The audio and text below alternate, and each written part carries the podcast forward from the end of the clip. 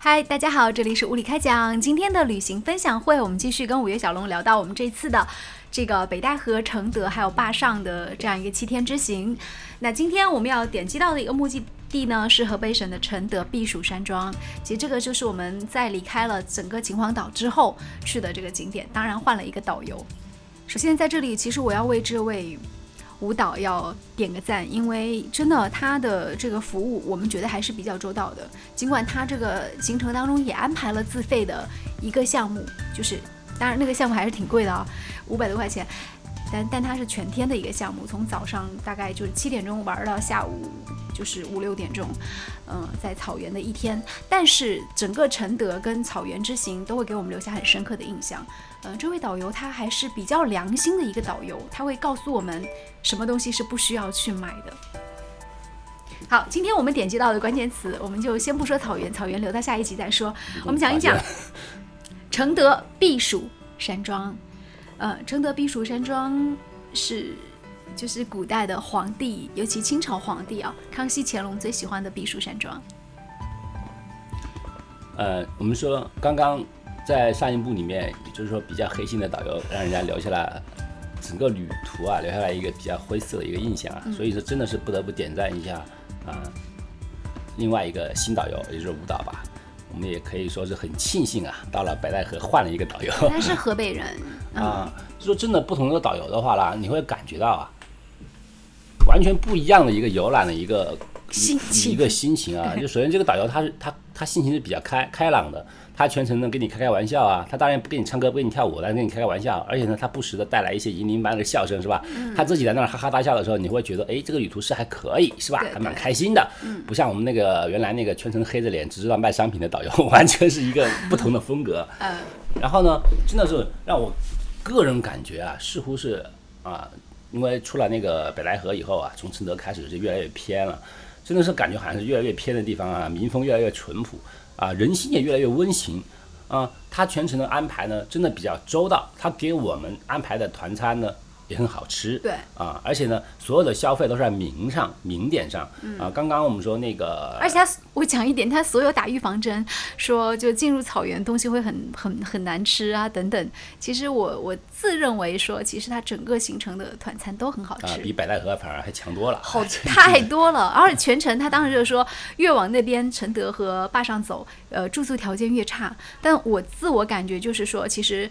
就是出了 出了北戴河之后住的就好了。对我感觉说真的是导游不一样，你感觉他用心还是没有用心？因为我们在旅途当中就深刻的感觉到了。首先就是说在住宿条件上面对不对？我们因为带着孩子嘛，所以我们是一个三人间啊。三人间里面呢，在北戴河的时候呢，就是普普通通的是吧？然后呢，到了那个这个承德这一边，因为比较偏僻嘛，就说房子有时候。不好那个调节的情况下，他甚至给我们安排了一个套间，就四人间，他都给我们住。他说没事儿没事儿啊，没有其他的，我就这个就给你了。而且非常好的房子。对，就感觉就是说亏亏到他那儿，也没有亏到我们这儿游客身上，我就感觉到一种温情。那么四星的酒店。是啊，整个旅游的过程当中呢，哎，心情就好多了。你就会感觉到我们真的是在旅游，而不是去赴汤蹈火，是吧？就像逃难的。对，就感觉很有意思啊。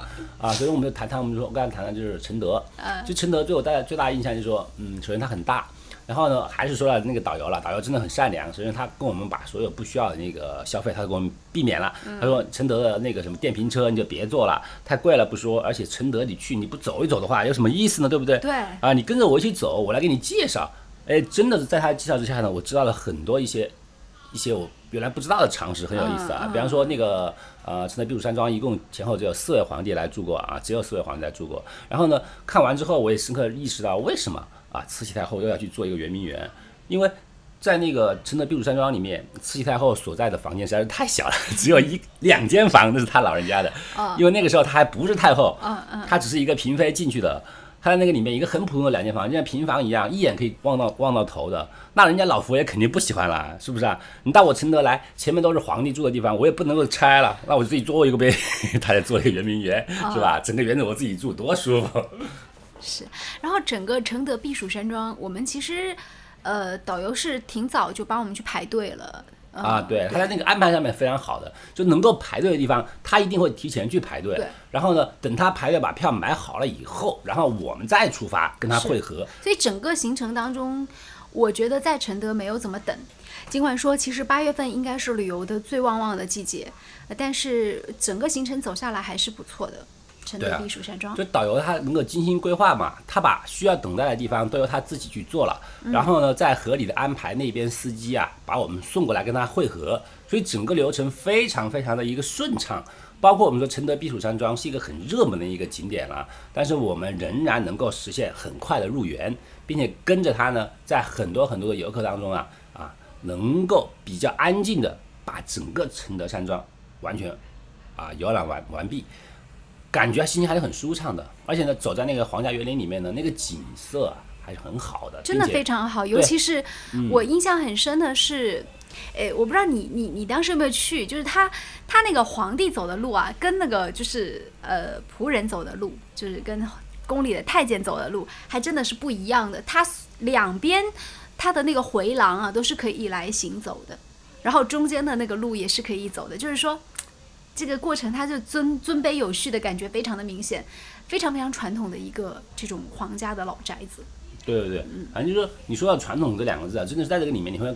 感觉到文化，对，感觉到很深的文化。而且它的那些木头雕的东西啊，它也没有完全去搞个大的玻璃罩，给你全部罩起来。很多那个原始的木质，你都可以用手摸得到。对，你们有一个还是很难得。有很大那个，有一个那个不是全部用金丝楠木做的吗？现在金丝楠木已经是基本上绝迹了。对。他谈到就是说，就是说我们这个舞蹈要谈到说，就是说。在整个承德避暑山庄，它的一个特色就是说是仿古古朴，所以呢，只有承德避暑山庄的所有的建筑啊，它是原木色，它是不上颜色，然后不雕金的，所以你看到里面的所有建筑真的都是原木色啊，金丝楠木这么多年了，还是用它那个很古朴的面目在呈现在我们面前，你就感觉到就是说为什么呢？他说，因为皇帝到承德山庄来是有两个原因。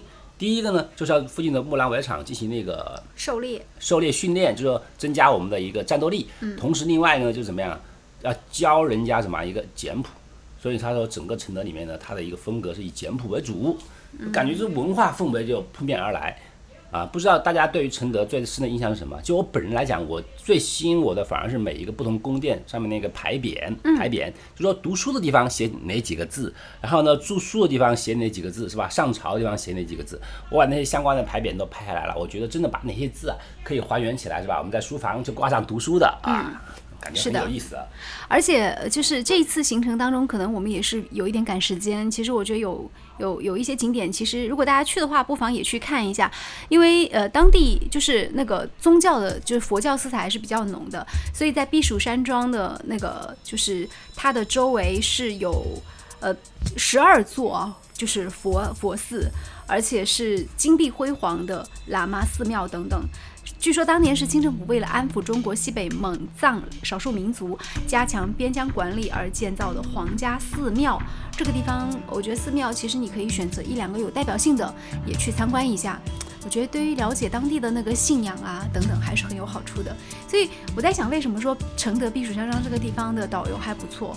可能跟这个就是皇家气质，觉得就是咱就我觉得跟开封的感觉有点像的感觉哈。呃，咱。就皇城，就是皇族的这种气质的人，就比较大气。对，然后再就是，对我又是有宗教信仰的，我你看我周围有十几个庙，就是我也是各个少数民族都是信奉这个佛教和喇嘛教等等，所以就会让你觉得进去的话就会有很安心的感觉。这是承德，嗯，避暑山庄。好，关于承德，我们今天的这个介绍呢，就进行到这里吧。那在这个明天节目当中要和大家说到的是，我们坝上这个景点，也就是进入到了河北和内蒙的这个交界处的乌兰布。